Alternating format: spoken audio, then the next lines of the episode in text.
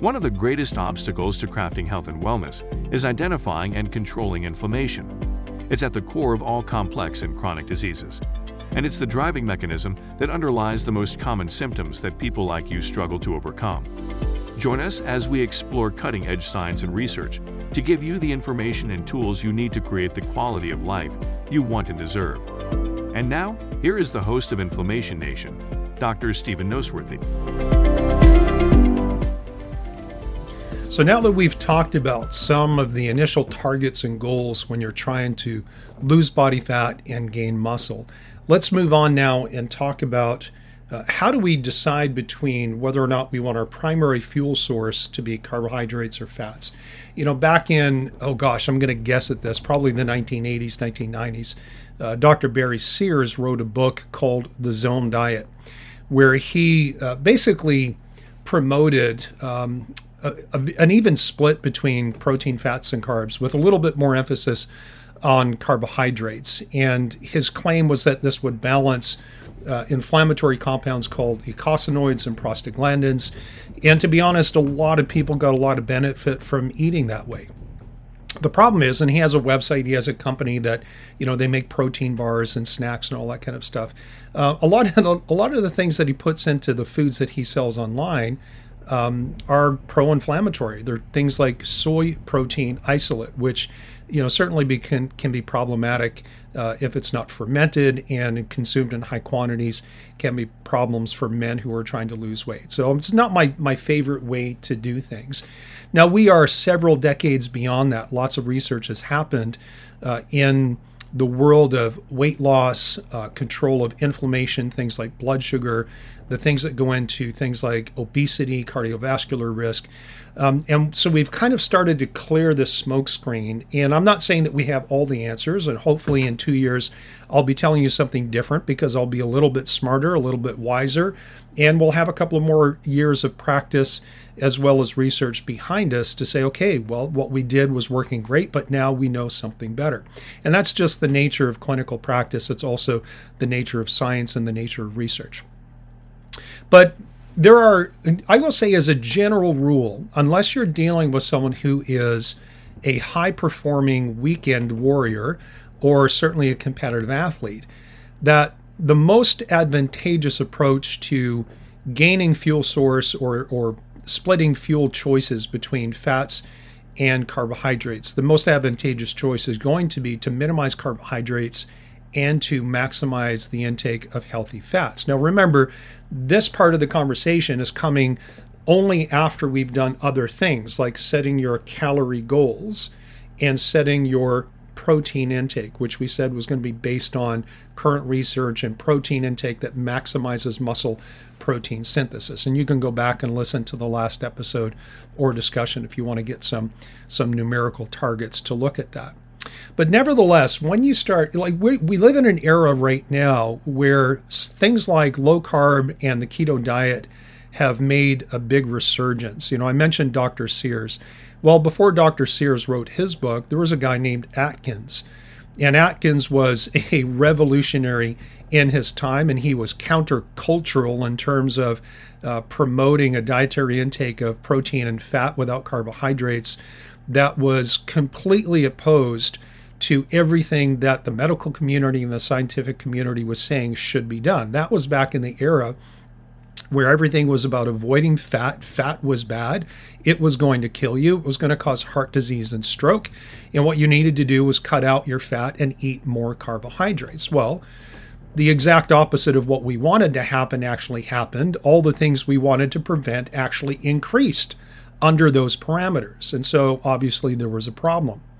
But, you know, as, as smart as Atkins was in his day in terms of uh, promoting a higher fat, higher protein diet and minimizing or totally eliminating carbohydrates, uh, he wasn't the first one to do that. Uh, the first studies on what we call the ketogenic diet were back from the 1920s, I believe 1923, somewhere around there, where the ketogenic diet was first implemented for children who had refractory seizures. These were kids with epilepsy that didn't respond to medications. And what they did respond to was removing carbohydrates from their diet to the point where their bodies were uh, relying on body fat as a fuel source, but also fat taking taken in from the diet and that tended to stabilize epileptic seizure in the brain. And all of a sudden kids who were having multiple seizures a day were living relatively normal lives. And now that kind of got lost. Certainly as the decades went on and we merged into the 70s and into the 80s and then beyond that kind of thinking and that kind of nutritional strategy if you will got lost in the clamor of the low fat high carb craze well, all of a sudden it started to raise its ugly head again uh, several years ago. And, and, honestly, I don't know who was responsible for doing it, but thank God somebody did, because now we're returning to um, what really can be considered a more ancestral way of eating. In fact, if you look at at different ancestral nations or ethnicities around the world, including the, the Inuit of uh, North America, they subsist. Their diet primarily consists of things like fish and, and whale oil. Um, and they eat periodically small amounts of berries and things that they can forage when everything's not frozen and full of snow. And yet they have an amazingly low rate of dental disease, cardiovascular disease. They just don't have the health issues that people uh, around us have in modern societies. And so, even though we can say the ketogenic diet started back in the early 1900s, this type of eating, where it's predominantly animal protein and healthy fats, and honestly, a lot of it is, is saturated fats, uh, which again is not the enemy, despite things that you may have heard for pretty much your entire life. Um, but nevertheless, this type of eating has been around for thousands of years, right? And people, and not just people, but large groups of uh, ethnic groups and communities absolutely thrive when doing that. But that doesn't necessarily mean that being keto is the end all be all solution for everybody. And I say that because, you know, in my own practice and the people that I've worked with, and also having discussions with the doctors that I've lectured to over the years who are also doing similar things in their practices throughout the US, Canada, and Europe, is that we, you know, it's a great opportunity for us to get going together and say, hey, we're doing this, you're doing that. Let's get together and share ideas so that we all can kind of get better. As they say, rising tides lift all boats.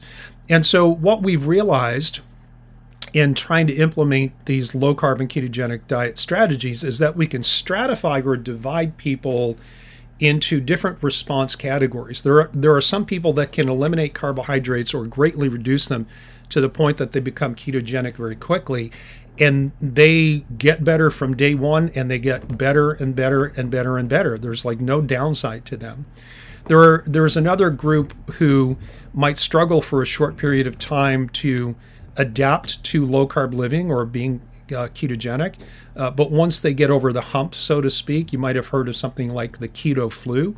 Once they get over the hump, uh, then they feel dramatically better. And then there are others who consistently struggle every time they drop their carbohydrates below a certain level.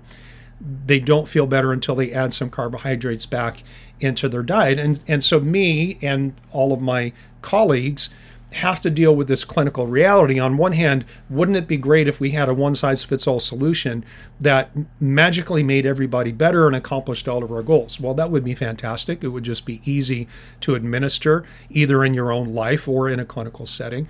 But the reality is is that not everybody wants to be low carb. Not everybody adapts to low carb, and so we have to be a little bit flexible and we have to meet people where they are. And so before we even talk about limiting carbohydrates and, and why we might want to do that, this idea that everybody needs to be low carb or keto is not necessarily true. Now, can you work most people into a state where they adapt and function well with low carb or keto? Yeah, I believe you can. Uh, sometimes it's a long road and sometimes it's an uncomfortable one, and you have to have somebody who's willing to engage in that process and do a little bit of trial and error because there are really no tests that say, hey, do it this way, do it now, do it now this way. And so, what I've ended up with over the years is coming up with a concept that I call the carbohydrate sweet spot. Um, or let me say it another way. When I teach doctors and we get to the point where we're in a seminar and we're talking about diet, particularly uh, controlling carbs and prioritizing healthy fats, I put it to them this way. For most of my clients, and I suggest doctors look at it this way as well, I want them eating the lowest amount of carbohydrates that they can function well on. And that means no hunger, good energy, their brain functions well, and they don't have any cravings. And so again, we find that there's a point where some people they drop below a certain number and then they're tired or they have brain fog or they're craving and hungry all the time. And we add some carbs back and all of a sudden they stabilize. And so the concept of the carbohydrate sweet spot, and to be honest, it's still considered a low carb diet compared to the amount of carbohydrates the average North American is consuming. Let me just give you some numbers. The average North American eats 200 to 250 to 300 grams of carbohydrates per day.